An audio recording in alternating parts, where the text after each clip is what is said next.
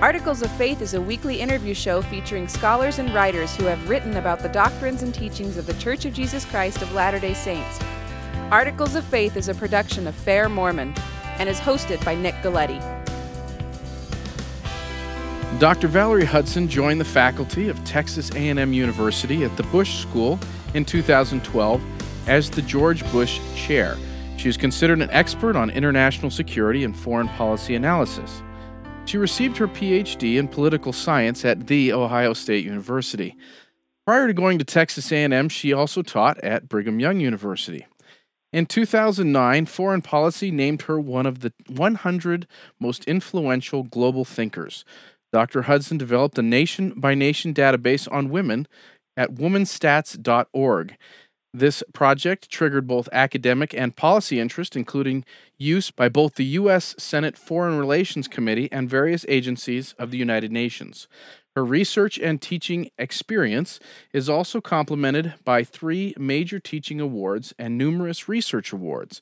For more information on Valerie Hudson, you can go to vmrhudson.org. She comes to us today under the nom de plume V.H. Cassler to discuss her article in the seventh volume of the online journal Square 2, found at square2.org. Welcome, Dr. Valerie Hudson. Thanks for joining us. Thanks very much. So I, I, I first wanted to address something that perhaps might be a little superficial, but yet you, you've made the choice for some reason. You wrote this article for Square 2 under this name, V.H. Cassler, as opposed to Valerie Hudson or Valerie M. Hudson. Or could you clear up why you, you went with that name? Yeah, I made a vow to myself uh, years ago that when I wrote something about church doctrine on women, that I could only really know for sure by having married my dear husband, David Cassler, and been in a good marriage with a good man, that I would use his surname to honor him. Oh, okay the other question I have that perhaps fits you uh, more perfectly uh, than than other guests would be uh, you know something related to the issue of women and gender studies. Is that is kind of one of the things that you focused on through the years. Um, there are people that you call you know that are that are men's men's. You know the guys the the guys that look like real men to men. Is there a woman version of that? Is there a woman's woman? And if so, what would that look like? Gosh, I, I'm I'm just not on board with the assumption. I mean, it seems to me that from a doctrinal point of view, a man's man is Jesus Christ, right? Okay. And a, a woman's woman, we have many examples, such as Mother Eve and uh, Mary. Uh, so I don't know. It seems to me that you know those among us who have perfected you know the virtues most completely are, are should be our ideal types. fair enough. Fair enough. Okay. Whether they look like you know Mr. Universe or not, right? That's right. Well, your article is kind of is sort of a time capsule or or a cultural snapshot of the current discourse in the LDS world about the roles of women, women in the priesthood, this ordained women movement, of course. Uh, you're also a self proclaimed feminist, which is a designation that's become kind of vague in some respects today, or at least ambiguous. Uh, there's different waves of feminism, there's different implications of what being a feminist implies. Uh, but you say that because you're a Mormon, you are a feminist. Uh, I'd be interested in how you, first of all, define what it means, what your version of feminism is, and then and then how that dovetails with Mormonism. Sure, I think you know there's there's many different flavors of feminism because you know there's many different flavors of people. But I think foundationally, feminism asserts that women and men stand before each other as equals, and that they stand before God as equals, and that women and men are of equal worth, that they should be paid equally for doing the same job, that they should have equal voice and equal say in the councils of human decision making. And by the standard, I really believe that every Latter day Saint, male or female, is a feminist. Why is it that that being a feminist means you're being equal? Why can't you be a humanist then? Oh, because I think foundationally, the binary between male and female has been coded throughout human history as being hierarchical in nature, right? That man is up here and woman is down there. And so this encoding of a deep, deep hierarchy, superior, inferior, superordinate, subordinate, you know, fully human being, maybe a human being, but of a lesser variety. Right, that has infected not only our interpersonal relationships, you know, male and female, it's infected our entire society. Uh, and as a result, if to believe in a different paradigm, that is, that there could be a, a, a difference, right, a primary difference, such as sex, and that that need not be coded hierarchically, right? Okay. That is a completely different worldview and one that accords with the kingdom of heaven. And that's why we say that men and women are feminists. It's not to elevate females over males, but to take that lower binary sex, the female, and say, no, no, I am a champion of females. I am a champion of equality in the context of difference. Those are the two different worlds that each of us are confronted with the old toxic world of hierarchical sexual relations and a revolutionary world of equality in the context of difference. So, in other words, because historically women have been considered a, a, at a lower level, in order to make them equal, you need to be for the rights of women. Yes, that's absolutely right. I mean, there are really only two ways to live the first way or the second way. And Right. the second way is the pathway of the kingdom of God. That's why it's so revolutionary. Excellent. Well, before we move further into the article on Square Two's online journal, I think it would be good to give kind of a brief introduction as to what that journal is and what people can expect to find with Square Two. Because you're you were involved with its foundation, is that right? Yes, I'm so glad you've asked that question. Um, Square Two is like one of uh, my uh, children. I love it very much, and I see its potential and I see its growing pains. Um, a group of us, um, primarily those who were at BYU, um, such as Ralph Hancock um, and um, and others, felt that there was um, kind of a unfilled niche in the world of online Mormondom, and that was an um, uh, an online journal of faithful LDS scholarship about contemporary world issues. And uh, you know, to a certain degree, BYU studies could speak, you know, speak to that. But I think um, we saw some uh, ways in which we could go beyond what BYU Studies was able to do. And so we took it upon ourselves to um, uh, create this online journal. Uh, and we have an editorial board, half of which are sort of older people and half of which are younger people, half of which are female, half of which are male. Is that on purpose, or did it just happen that way? Absolutely. Okay. No, no, no. That's absolutely on purpose. Uh, and so um, our editorial board members um, include uh, older scholars such as uh, George Handley at BYU. I mentioned Ralph Hancock.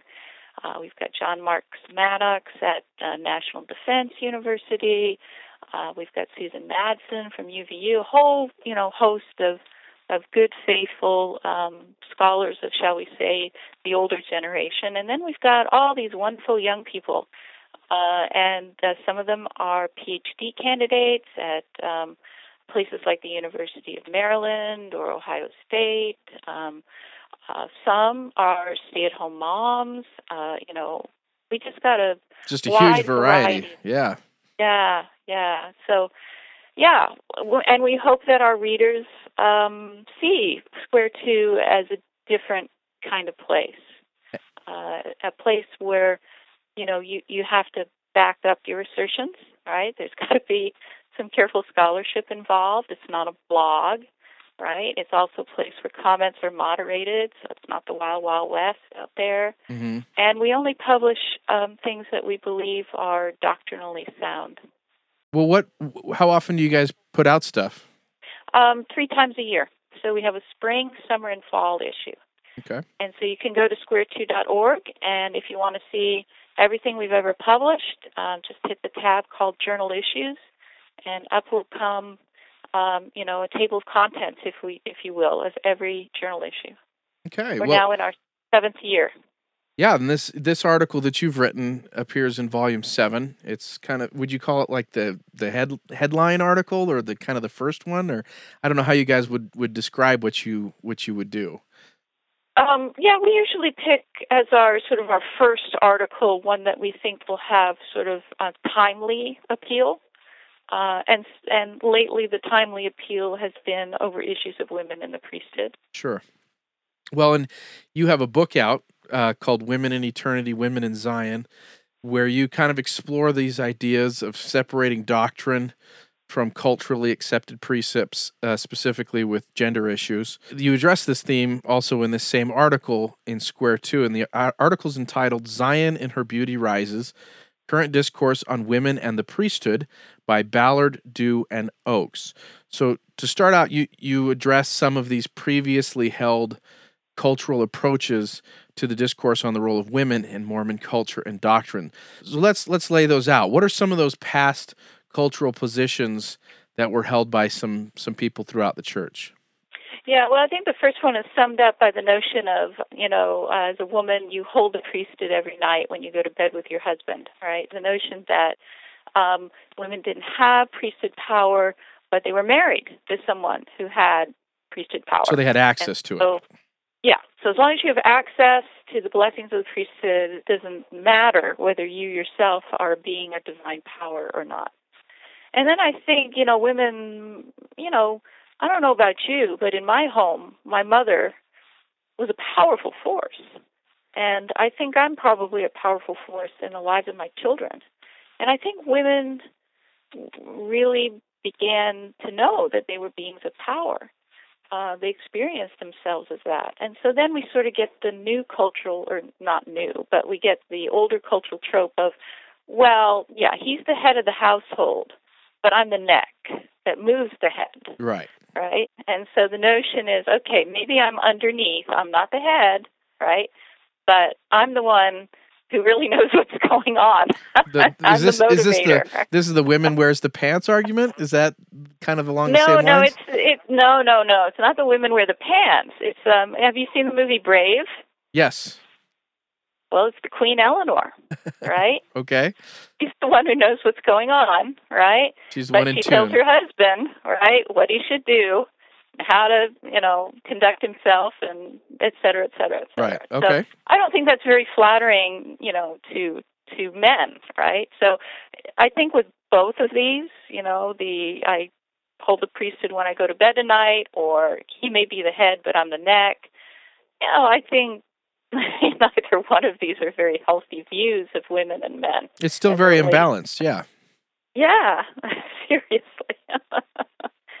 and so I think uh, I think we're moving towards a healthier place, and I think that's why I was, you know, I actually was going to write something else for this Square Two issue, um, and and yet I felt really pressed, perhaps by the Spirit, that these um, what we had been hearing over the last 18 months was so extraordinary Yeah. um, that I, I, as you know, when El, um, Elder Oaks gave that talk in the priesthood session of conference, it was like, all right, I'm putting aside this other article I was going to write. I've, I've got to do it. I've got to write it. You know, we've, we've got too critical a mass here of fascinating um, new statements uh, that we need to stop and assess. Sure. Well, you even recognize in the article that there is this change in discourse since even kind of the start of the 21st century. And so general authorities are becoming more assertive with this doctrine of gender equality. Yeah. And you actually fo- you focus on these statements from particularly M- Elder M. Russell Ballard, uh, Sister Sheri Dew, and Elder Dallin H. Oaks. Perhaps you could give a brief synopsis of, of those three positions. Yeah, um, Elder Ballard's was the first to come out.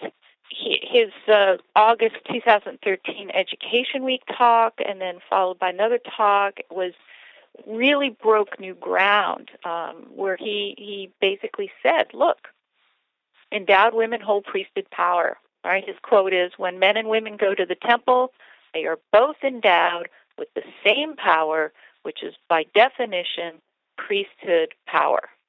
And he went on to say, All who enter the house of the Lord officiate in the ordinances of the priesthood. This applies to men and women alike. Mm-hmm. And then he went on to sort of suggest that there's kind of two great works in the plan of salvation, right? And and also seemed to indicate that because there are these two works, kind of the church and the and the work of creating a family, that that implies that there's two powers that are at work as well. Okay. So I think his probably his most famous quote, just as a woman cannot conceive a child without a man, so a man cannot fully exercise the power of the priesthood without a woman. President Sheri Dew's talk um, picked up on Elder Ballard's uh, words. In a sense, she, I think, put some more flesh on the bone. She said, "Look, you know, women are not required to be ordained to the Melchizedek priesthood to receive their endowments or to serve in positions of authority in the church. Right. All right. And she asked us to think about what that means. And apparently, you know, from what she says in her book, what that means is that um, there's kind of a distinction, you know, that I'm making kind of arbitrarily because I don't know what kind of words to put to it. But there's kind of priesthood with a capital P, and there's priesthood with a small p. Mm-hmm. And the priesthood with a small p are the powers and the keys and authorities that our Heavenly Father provide to His sons so that they can do His work on earth. But there's apparently some other part of the priesthood with a capital P. There are powers and authorities, maybe even keys, that are given uh, to the daughters of God. And I would argue probably by their mother to do her work on this world. Heavenly Mother. You Heavenly were, Mother. Yes. Yeah. Okay. That's exactly right. And then uh, Elder Oaks, um, he in, introduces some fascinating formula, formulations. He says, listen, women, when called to a position of authority in the church, hold priesthood authority, right? Mm-hmm. He says, We're not accustomed to speaking of women having the authority of the priesthood in their church callings, but what other authority can it be? Right. All right. Which is huge. right. Yeah, that was pretty significant when he just came out right and said that. We was like, well, there you go. You're right. What else there would it be? There you go. yeah, I think you put these three together, and wow.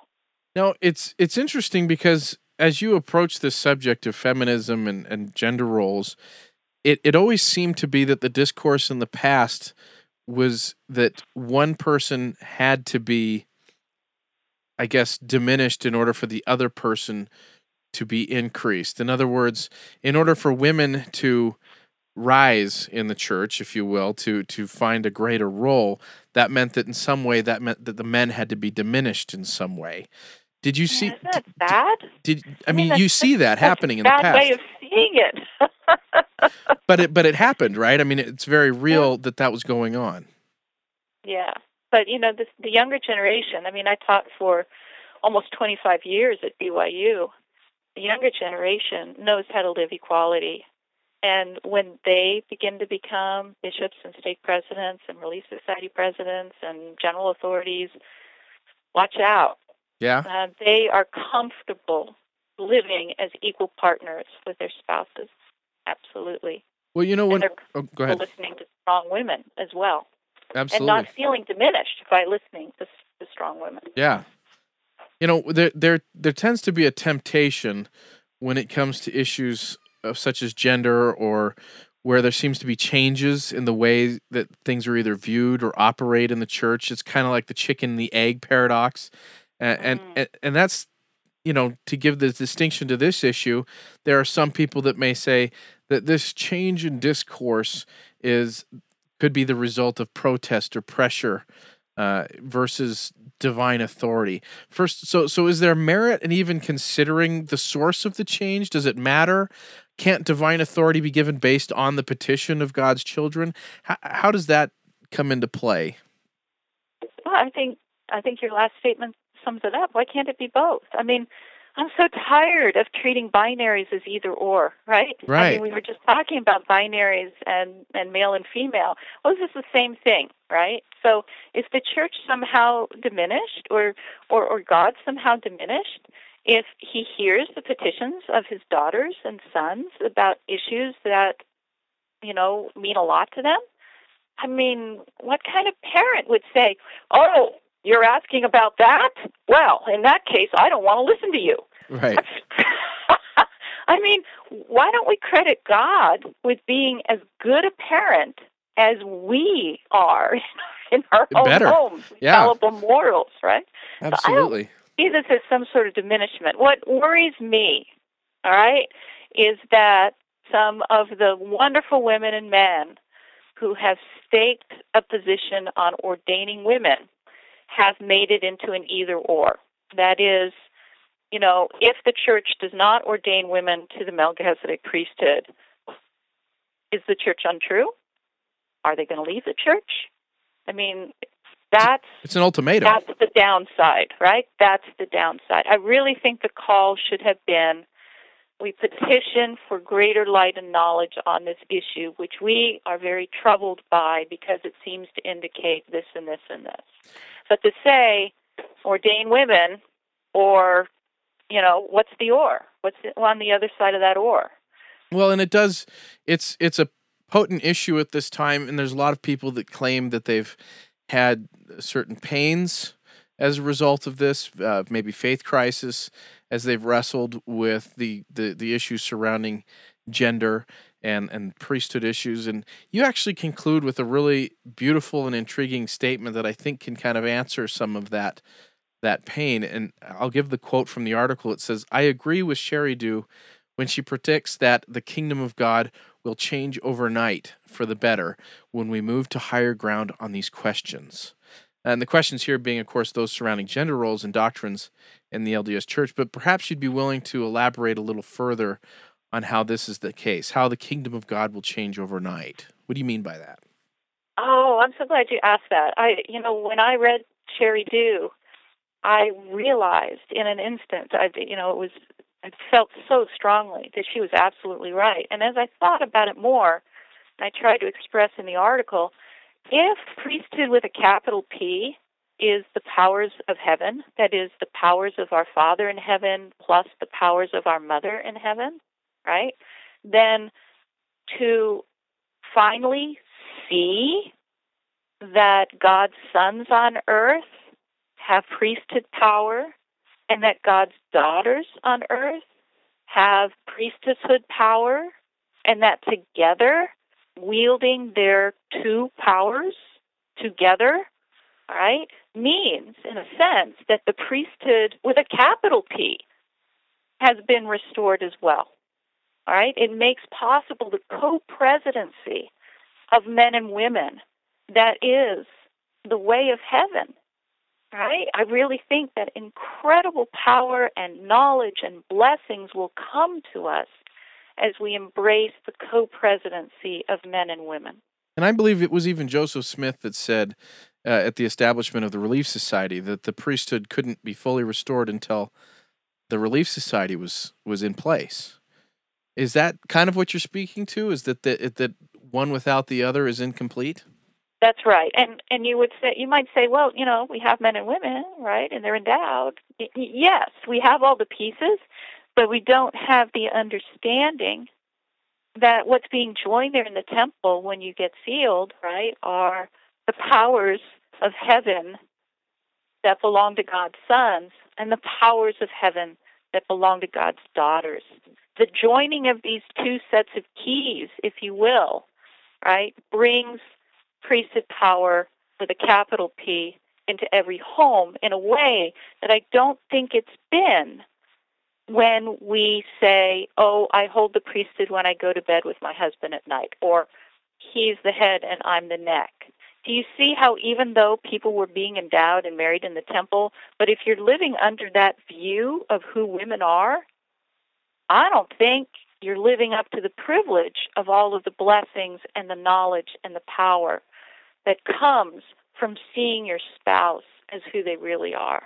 Yeah. So with with Sheri Dew's quote where she says the kingdom of God will change overnight, it's not so much that the actual kingdom will change, but rather our perception of its operations. That's right. And I think when we have an understanding of these things that accords more closely with the government of heaven, we will then be entitled to additional power and additional knowledge that we do not currently have because we were not seeing women as co presidents. We were seeing them as necks, or we were seeing them as powerless wives of powerful husbands. Well, uh, Valerie Hudson is the author of the article Zion in Her Beauty Rises Current Discourse on Women and the Priesthood by Ballard, Dew, and Oaks, that can be found in volume 7 of the online journal Square 2, found at square2.org. Uh, we've just touched on some of the issues and want to encourage you to check out that article. A link to it will be posted here for this episode. Visit us at blog.fairmormon.org for that link. Thank you again, Valerie, for coming on. It was delightful. I had a great time. Thank you for listening to this episode of Articles of Faith with your host, Nick Galieti. This has been a production of Fair Mormon. This and other podcasts are available at fairmormon.org.